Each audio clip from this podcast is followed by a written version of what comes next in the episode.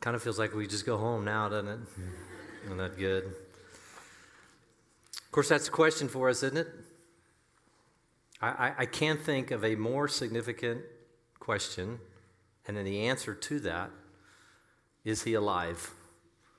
Is he alive? Not was he a great teacher? Did he have a profound impact on our ethos that we live into? You know, kind of the great American experiment in some way has Judeo Christian ethic, all that. All that, okay, good and fine. A culture arises, a culture evaporates before our very eyes, and, and maybe, it, maybe we have a little better go of it because he taught, you know, love and peace and joy and all that. And all that, that's good, that's good. But the question is deeper than that.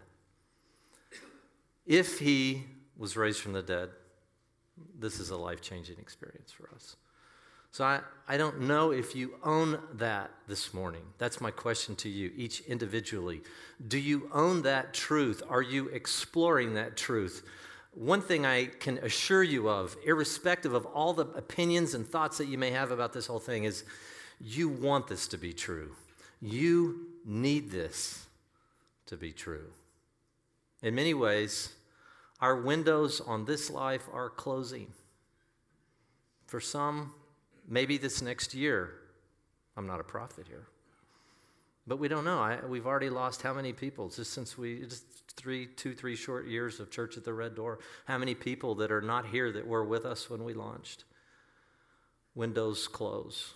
You know, this last weekend, something pretty profound happened, and all of you may not be personal fans of his, and I know that you're not, but I will tell you this. Uh, a resurrection story, or at least a, a type of resurrection narrative, kind of emerged. In fact, I was looking after Tiger Woods won the Masters. I was looking, I just typed in Tiger Woods resurrection, and article after article after article came up. And what fascinated me was that was fascinating. I mean, any kind of comeback narrative didn't have a necessarily a spiritual dimension to it, but it gives us a template for how we should understand our lives, or at least what is possible for our lives. What really grabbed me was an interview that was done with Notah Begay, one of his Stanford teammates who now does some golf analytics for uh, the Golf Channel. And he said simply this He said, Tiger didn't want to talk about the end. He felt that his window was closing. And when I was listening to that, I think it was Monday, Tuesday, something like that, I said, Now I have my, now I have my message for Sunday for our family at church at the Red Door. I didn't, he didn't want his, he didn't want this thing to end, and he felt like his window was closing. I'm going to ask you this morning what windows are closing for you even now, and what windows will close for you even over the next two or three years? Some of you I know in here, and I love you, and I, we praying for you, but some of you are battling cancer. Some of you are battling some real heartache. Some of you are battling some family uh, alienation. Some of you are battling some real challenges this morning. Uh, your window is closing. Maybe your window's closed in your business life. Maybe it's closed in, in your family life of sorts. Uh, maybe your healthy window life is uh, coming to a close, sometimes as a function of disease and sometimes just age, aches and creaks and pains, and just, just the way it is. We don't want it to be. Maybe some of you came out here because you said, No, I'm going to retire and I'm going to play golf every day. And you, you tried that, and then your body said, I'm not playing golf every day. I don't know what you're going to do, but my body, I, me, the body's staying here. You can go out there all you want, but my body's staying here. So maybe you're hiking, you're traveling, you're, you know, your retired lifestyle window. Well, if it's not coming to a close, I can assure you of this it will. It will. So here's my question to you this morning Do you have a sustainable hope? Is there something that transcends this life and moves on into the next? Or are you just, well, are we just left dealing with, you know, we'll do the best we can? Well, Jesus offers us this kind of hope. And I want to talk to you about that this morning. Uh, I'm going to talk to you about these things. I want to talk to you about number one, obviously, your windows are closing, and can they be reopened? That's a good question. What was, in fact, Jesus' claim? Well, then did he have the authority to do this? I mean, who's he? I mean, what kind of authority does he say that? I mean, why does he get to stand up and say these kind of incredible, crazy, wild, uh, very different kind of claims than any other teacher had made? I mean, all kinds of teachers are pointing to the truth. Jesus didn't do that. Jesus says, I am the truth. Now, that's different. And then I'm going to say, can we get honest about this this morning? I mean, just heart to heart. I want you to feel like this morning that it's you and me having a cup of coffee, and I'm actually have the opportunity to look you right in the eye and ask you, can we get honest about something for a second? Do you fear death? Do you fear death? And then lastly, can there be any clarity about this at all? Or is it just kind of some big, you know, well, it's just a big pot of who knows what? And maybe you're spiritual here this morning. Maybe you feel like, well, I am a spirit. I do sense that there's something transcendent. I don't feel like I'm just some bag of chemicals. I don't feel like that, but I, I feel like there's something more. But, I, you know, what clarity can you really get? Well, we're going to talk about the clarity that Jesus gives us. If you have your Bibles, I want you to go to a story many of you will be well aware of, and many of you have read it maybe many times. You know the story of Lazarus. We use it's just part of our normal language. If somebody comes back and you're you're out and the business is about to go bankrupt and they filed chapter 11 and somehow there's a big turnaround, you know, it's a Lazarus kind of experience. I mean, we use that language commonly. But let's go back to the actual story and I want to read John chapter 11. We're going to read through the story. And from it, I think we're going to get some amazing truths that are going to truly transcend this life. Well, that was a moment in time. It wasn't about Jesus' actual death, burial, and resurrection, which is why we're here celebrating. But boy, does it give us some insight into what that will really look like chapter 11, verse 1. Now, a certain man was sick, Lazarus of Bethany. So, if you know Israel at all, uh, this is just outside of Jerusalem, if you've ever been there. Jerusalem's kind of in the southern part and was the tribe of Judea. And here you have this Bethany. So, the Kidron Valley, you've seen the, all the pictures of the Golden Dome, and then you have the Kidron Valley. And then, if you go up that mountain a little bit, and then just across the hill, you have Bethany, where Lazarus lived with his sisters the actually Mary and Martha. We, we know them well. It was Mary who was who anointed the Lord with ointment and wiped his feet with her hair, whose brother Lazarus was sick. So the sisters went, sent word to him, saying, Lord, behold, he whom you love is sick. Now, where was Jesus? Well, Jesus said they had already tried to lay their hands on him, and yet Jesus knew his hour was not yet. We're going to talk about that in a minute and how significant that is for you.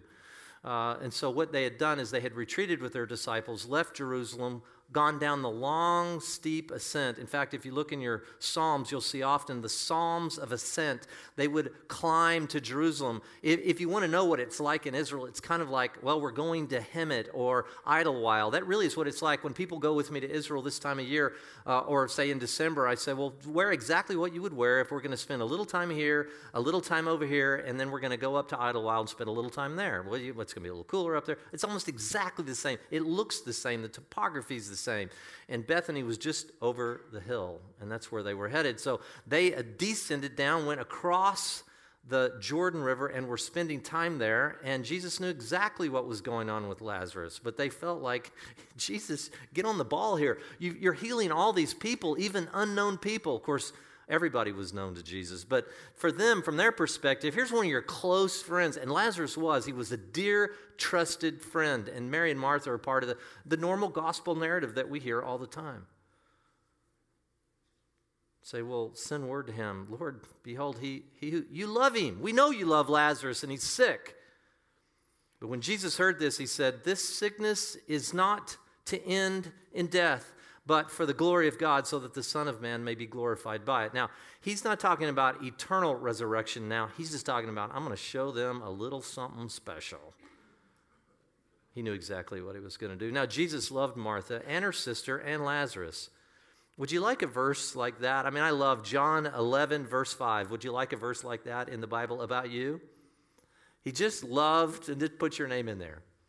They were close friends. They walked intimately. They knew one another. They spent time together. Every morning, they spent a little time together over a cup of coffee. Uh, uh, this person often thought about Jesus and walked with him, and as a result, they, they just had this love affair. It just was the case. I, boy, if that could be written about me. Wow.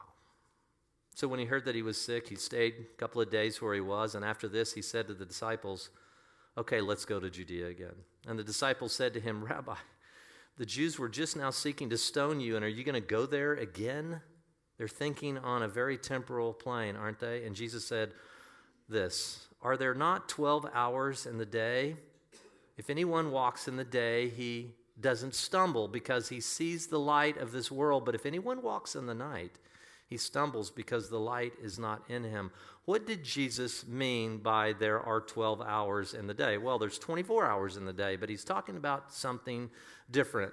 There's a point at which you have an open window. It's called your life. And then there is an appointed time, the Bible says, and you will cease to live on this planet.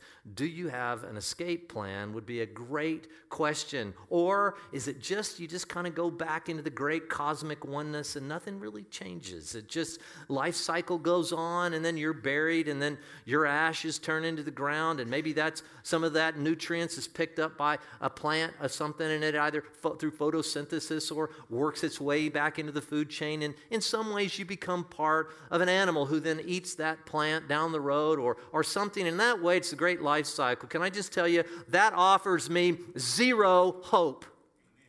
None. I'm not encouraged by that. I can, I can have wishful thinking and think, well, that would be nice to be. But now that I really think about it, do I really care about being eaten in some ways by my, my essence or my something by some animal? I don't care. It means nothing to me in this life. What does it mean? John 2, verse 4, listen to what Jesus said. This was at his first wedding miracle at the wedding at Cana. He said to her, Woman, what does that have to do with us? My hour has not yet come. What did Jesus understand? Jesus had a life window. That open window he was going to use to be on mission, very specifically. And he knew exactly when it would close. Now, we don't know exactly when our window is going to close, but we should be thinking as if we have a moment. There's only light 12 hours a day. My life is, the light is only going to shine and darkness will soon come. I don't care how young you are or how, how far off that may seem. Let me just tell you the Bible grabs me, it motivates me, it makes me think. The brevity, oh, the brevity of life, how quickly it dissipates.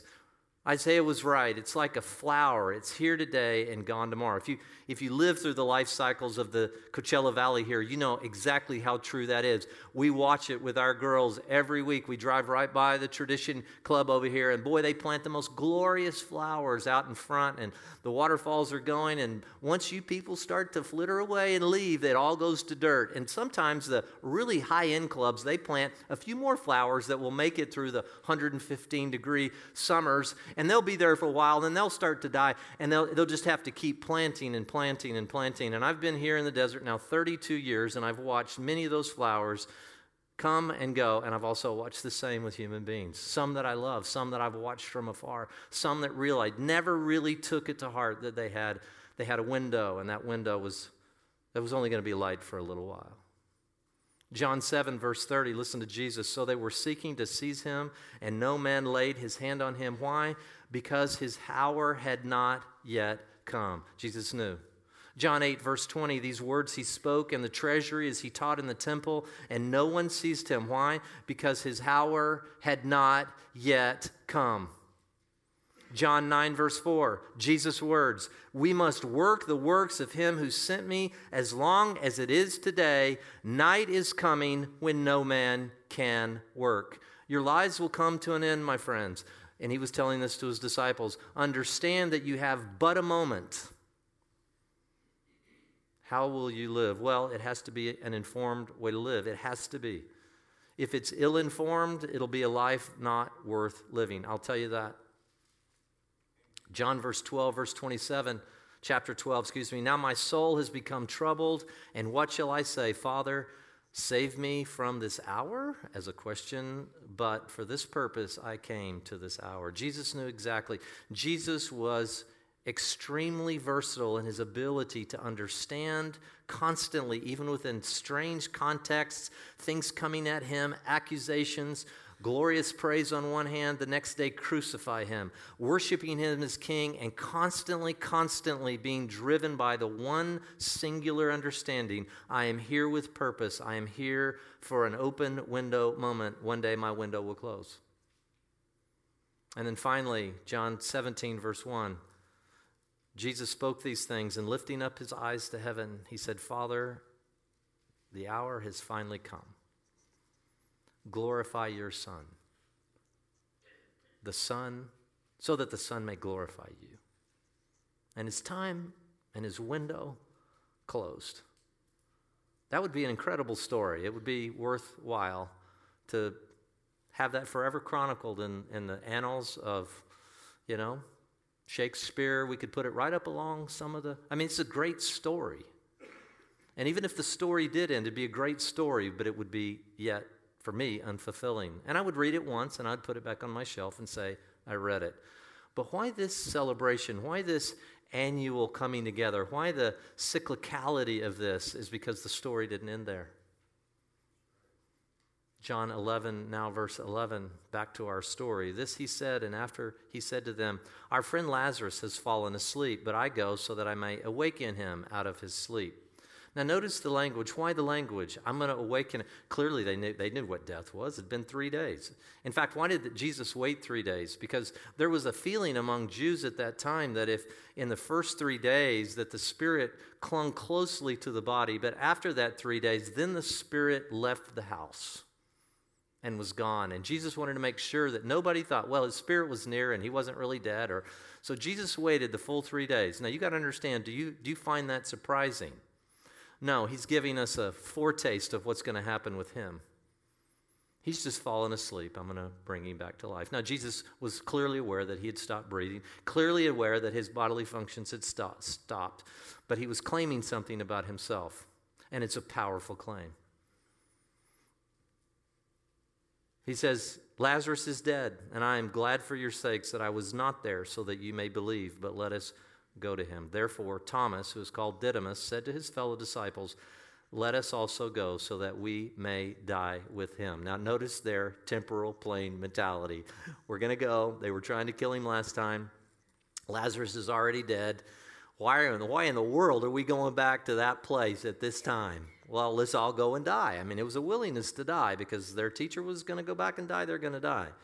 You can appreciate the, the integrity of his faith, can't you? So when Jesus came, he found that he had already been in the tomb four days. Now, Bethany was near Jerusalem, about two miles off. And many of the Jews had come to Martha and Mary to console them concerning their brother. Now, Mar- Martha, therefore, when she heard that Jesus was coming, went to meet him, and Mary stayed at the house. And Martha then said to Jesus, Lord, if you had only been here, my brother would not have died. Stop for a second. Lord, if you had only been here. In other words, Lord, I, I I know I've watched you heal all these people. I've, I've seen you done, do some of the most amazing things. And here's one of your close friends. And had you gotten back here in time, we, we had the faith that you could have raised him right up out off his sick bed, but now he's dead. And now we know that there's really no, well, you know, okay, people get healed sometimes, even, and we think that too today, don't we? I had a secular friend, and he, he didn't believe anything. He's a complete atheist. And, and they said he was going to be pronounced dead, and it was not looking good. And then modern medicine came in and kind of revived him, and they're calling it a miracle. And I'm saying, oh, he, what, he was an atheist. All right, maybe it was a miracle. I don't believe in that. See, she, you may be to the point that you can say, I have faith that someone might be able to be revived from a sickness, but that, that was about as far as her faith allowed her to go at least in terms of what Jesus could do in the here and the now. If you'd only been here. Even now, I know that whatever you ask of God, God will give you. And Jesus said, Your brother will rise again. And Martha said to him, I know that he's going to rise again in the resurrection on the last day. See, she had gone all the way to the future and she did believe in a resurrection. Now, many of the Pharisees did, and some of the Sadducees did not believe in a resurrection, but she was part of that ilk that says, No, I, I believe that somehow, someday, the, the bodies are going to be raised again. But then Jesus takes this opportune moment not to say, Well, that's true, and then make a theological statement and, and go down that road, but he makes a very defining moment, and this changes everything. And he simply says, He goes, I am the resurrection. He goes, You don't understand. I am the resurrection, and I am the life. He who believes in me will live even if he dies, and if everyone who lives and believes in me will never die. And then he asks the question Martha, do you believe this? I'm telling you, Jesus is asking that question this morning, today, not tomorrow, not a week from now, not a month from now, not after Coachella, not after, you know, not after somewhere where you posit it way out in the future. Let me enjoy my life for a little while. No, today, today, he this question Do you believe this?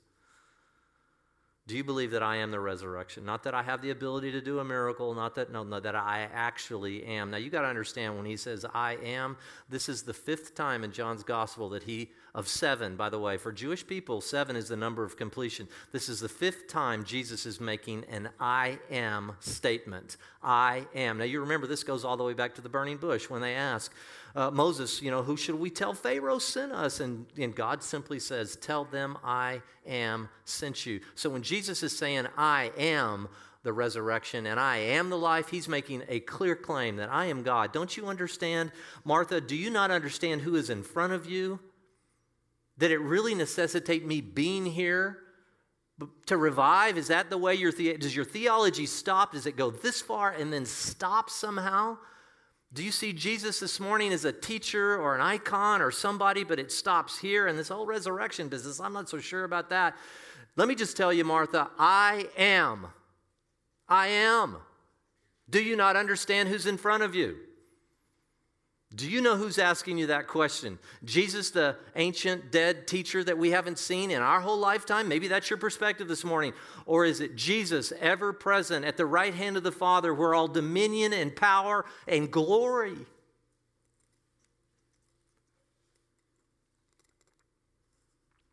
Will be handed to him one day. Who do we think we're dealing with here? He said, Look, resurrection's impossible without me. Life is impossible without me. I spoke it into existence. I was there with the Father. We spoke it into existence.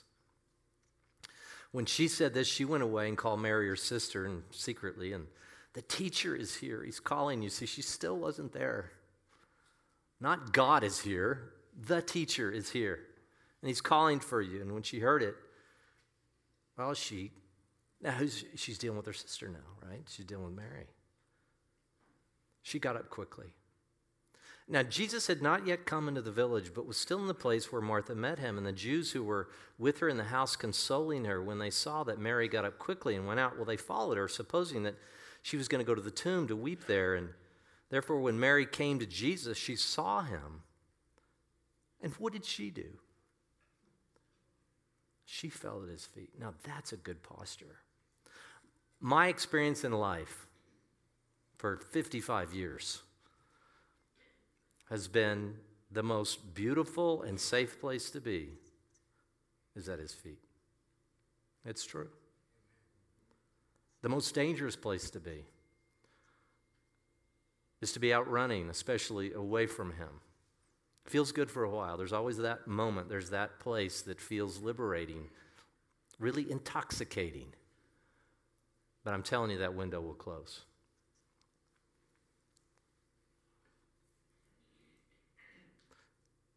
When Mary came where Jesus was, she saw him, fell at his feet, and said, Lord, if you had been here, my brother wouldn't have died. And when Jesus saw her weeping, and the Jews who came with her also weeping, he was deeply moved in spirit and was troubled and said, Where have you laid him?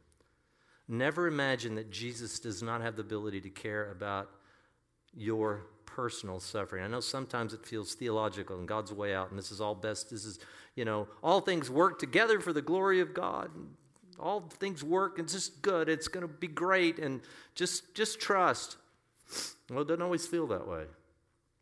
And the fact that Jesus weeps, that that helps me. Does that not help you? I mean, it's the shortest verse in the Bible. It just it helps me. Where have you laid him? And come and see. And then, then that verse, that shortest verse in all the Bible, Jesus just wept. He just felt all our pain. And he knew what he was about to do. Yeah, but just a minute, you're going to be fine. Sometimes I think, well, you're fine down there. You're fine down there. Say, someday you're going to be raised from the dead. Everything's going to be made right. Don't worry about it. Everything's going to be made. Everything's going to be made right. Just suffer through it. No, Jesus weeps. When you weep, he weeps. That helps me. That helps me in my relationship with Jesus, that he's that close and that personal.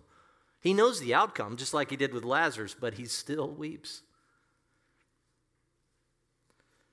So the Jews were saying, see how he loved him? But some of them said, could, this, could not this man who opened the eyes of the blind have kept this man from dying. Again, they only see it temporarily, don't they?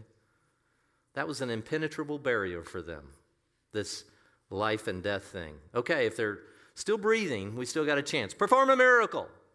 But once they die, it's done. That was their place. Maybe that's where you are this morning as well.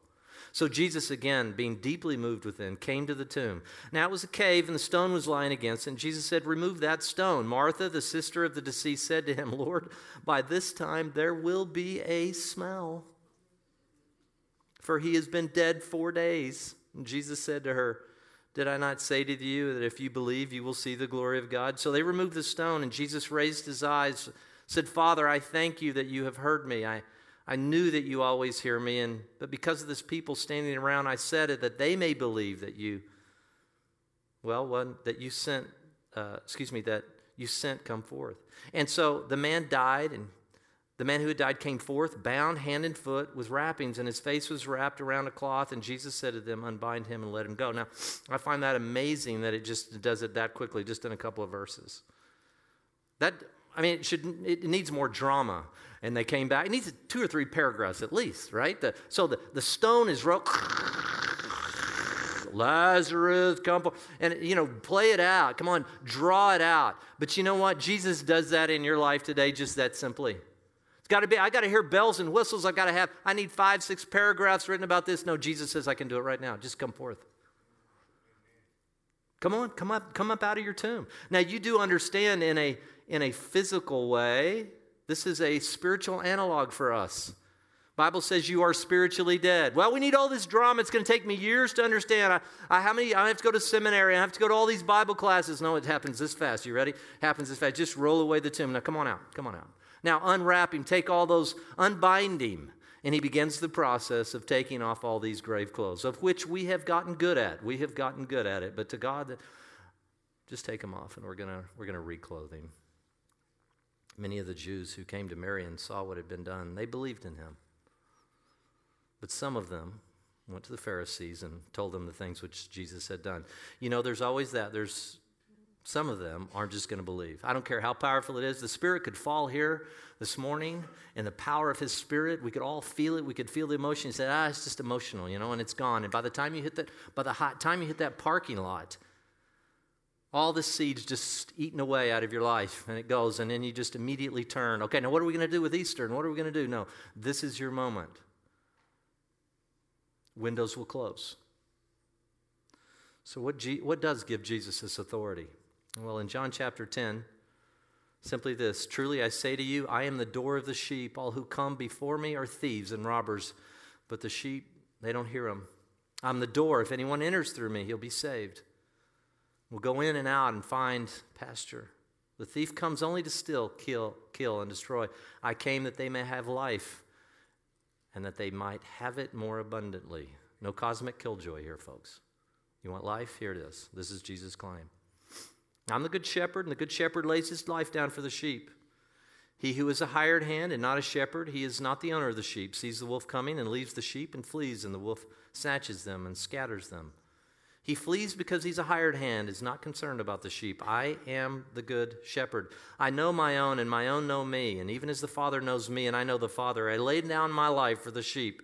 Now he goes, I have other sheep. Thank goodness it wasn't just the Jewish corral there. I have other sheep, and I believe he was looking towards us, the, the non Jews, around the world, around the entire globe. I have other sheep, which are not of this fold, and I must bring them also, and they will hear. By the way, people say, well, why didn't Jesus just start his kingdom right then? Because of us. Now, many of you are Jewish in here this morning. Many of you following Jesus. Some of you may be Jewish this morning, not following yet Jesus, not recognize him as the Messiah. But I'm just telling you the reason he waited, the reason he's waited is that so all us Gentiles, the Bible's clear about this, so that we could get a sniff of this kind of grace. So we could get a sniff of this kind of gospel culture, so that we could have our lives resurrected too. He wasn't, he did, he came for the lost sheep of the house of Israel, but his ultimate ministry was going to be to the world. Isaiah had seen this, Isaiah 42 and 49. I'm, he's going to be a light to the nations, to the whole world, a global leader, which is an incredible prophecy given that it was a couple 700 years, about 700 years before even the time of Jesus. I have other sheep which are not of this fold. I'm going to bring them also, and they will hear my voice, and they will become one flock with one shepherd. For this reason, the Father loves me. Why?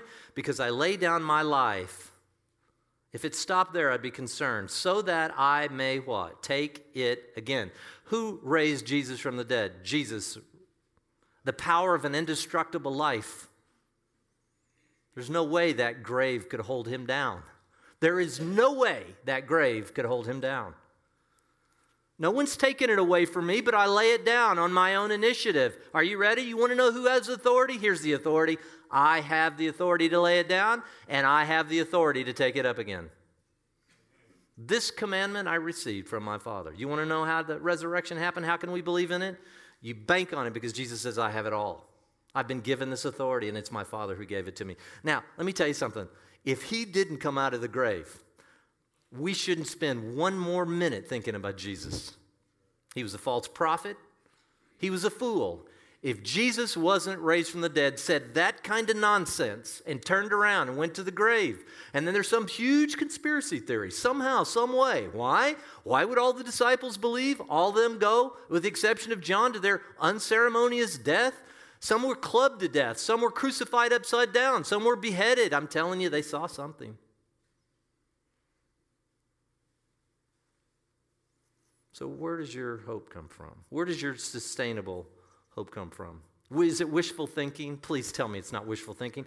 I, I saw, I saw last night that, and I'm sorry, and I'm a fan of her music. I really am. Sorry, you know, Carly Simon. She was on the big interview with Dan Rather. And I just flipped it on last night or the night before, and, and she said, Well, I'm not religious, but, you know, I just think, and she just kind of had some ethereal kind of love kind of vibe, you know, thing. And I, I mean, I'm all for love. Jesus, I mean, God is love. So don't get this not about, I love love, I love it. But how about this verse? I, he asked her, what, what is your favorite song, Carly? And when you die, what would you like sung at your memorial? She said, Life is eternal, and Dan asked her to sing it. Here are the lyrics. I'll spare you the, spare you the song. I've been doing a lot of thinking about growing older and moving on. No one wants to be told that they're getting on and maybe going away for a long, long stay. But just how long and who knows, and how and where my spirit will go, it soar like jazz on a saxophone or evaporate on a breeze. I don't know. Won't you tell me, please? I will, Carly. I hope I have the chance. I hope, maybe she'll see this on YouTube or somehow somebody will direct it. And maybe you know Carly and you'll send this to her. Carly, I'm telling you, I have an answer and I would love to give it to you. That life is eternal and love is immortal and death is only a horizon. Life is eternal. As we move into the light and the horizon is nothing, save the limit of our sight, save the limit of our sight.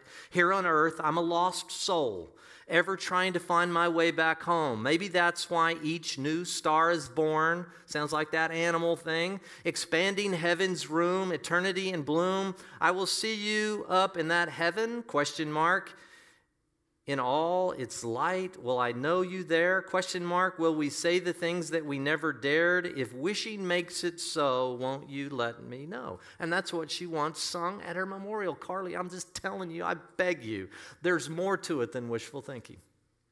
That's just a wish. It's a hope a prayer. We have the solidity of the very resurrection of jesus and good reason to believe it Maybe it's just a decided effort on your part not to think honestly about the future. Maybe just a dreary acceptance of the very futility of life. Is that you here this morning? Doesn't have to be. Your window will close, but it's not closed yet. So trust in Jesus' clear and unambiguous mission on earth. He came to seek and save the lost. That's what he said, right? John 10, I, I'm the good shepherd. He is. I'm telling you, and there are many in this room, and listening to the sound of my voice, he is the good shepherd. He doesn't save us from every pain. He doesn't save us from every squabble, but He is the good shepherd. He did not fall down on His promise. Not in my life. Every day gets sweeter. The closer I get to that window closing, the more exuberant I become, the more emphatic I become about the very reason for which I live, and it's Jesus. And lastly, do you have a fear of death? Hebrews 2, verse 14. Listen to, he's conquered it.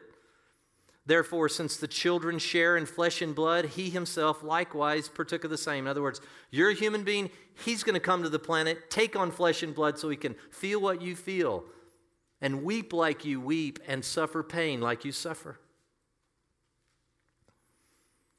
That through death he might render powerless him who had the power of death. What happened with Jesus at the cross is he rendered Satan powerless. Satan went after the wrong man. And in doing so, he slaughtered an innocent lamb. All that would be covered in that blood, that's why we are church at the red door. All that would cover and go through that door are passed over in judgment. Passover. That's what that means. He rendered him powerless, but you've got to walk through that door. He said that's the devil and might free those who, through fear of death, were subject to slavery their entire lives. I don't care what you think. You can be wishful thinking. You can drink yourself your three or four martinis in the evening. You can go on vacation. After vacation, you can pursue all you want. It will not provide you with sustainable joy, my friends. At the end of the day, you'll still think it. And as soon as those thoughts come in, you may try to uh, anesthetize it. You may try to push it down. You may, but I'm telling you, it deep down in your soul, is this all there is? There is an answer, and his answer is Jesus. I'm telling you. These words of eternal truth are our only hope to get off this planet alive. I'm telling you. And it's true. And this knowledge will change you. It will. This foreboding that's in men in your life your whole life, it can be done today. So let's get clarity on this. Romans 8, verse 11 If the spirit of him who raised Jesus from the dead dwells in you, if the spirit of him who raised Jesus from the dead dwells in you, he who raised Jesus from the dead will also give life to your mortal bodies through the spirit who dwells in you. You want clarity? There it is. Does the Spirit of God live in you? How do I get the Spirit? It's the very first sermon ever preached.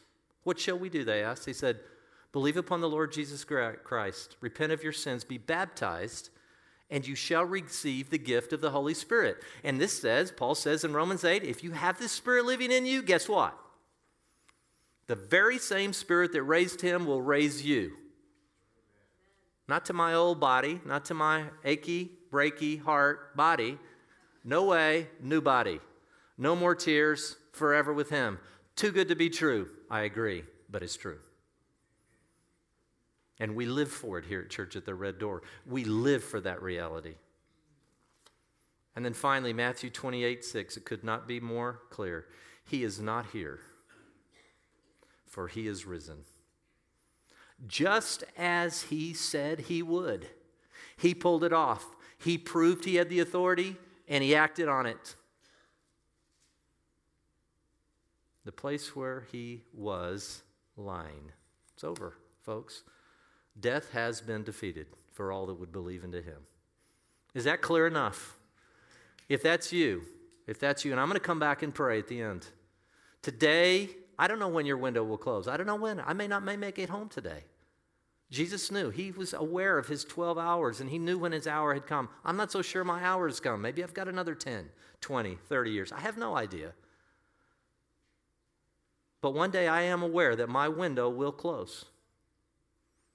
The question is if the grave couldn't keep him down, then the grave won't keep you down if his spirit dwells in you. Now, if you can't get up for this next song, I, I, I got to be honest with you. When I first came across this song and sung in this way with this, I was so energized, and it was months before Easter. Each week I said, I'm going to play it this week. No, I'm saving it for Easter. I'm, I'm going to play this week. No, I'm going to save it for Easter. No, I'm going to. And I've got to be telling you, my whole thing, as I've looked forward to Easter, it's this song, it's this energy in this song. I'm telling you, there ain't no grave that can hold him down. And then I'll come back and close in prayer.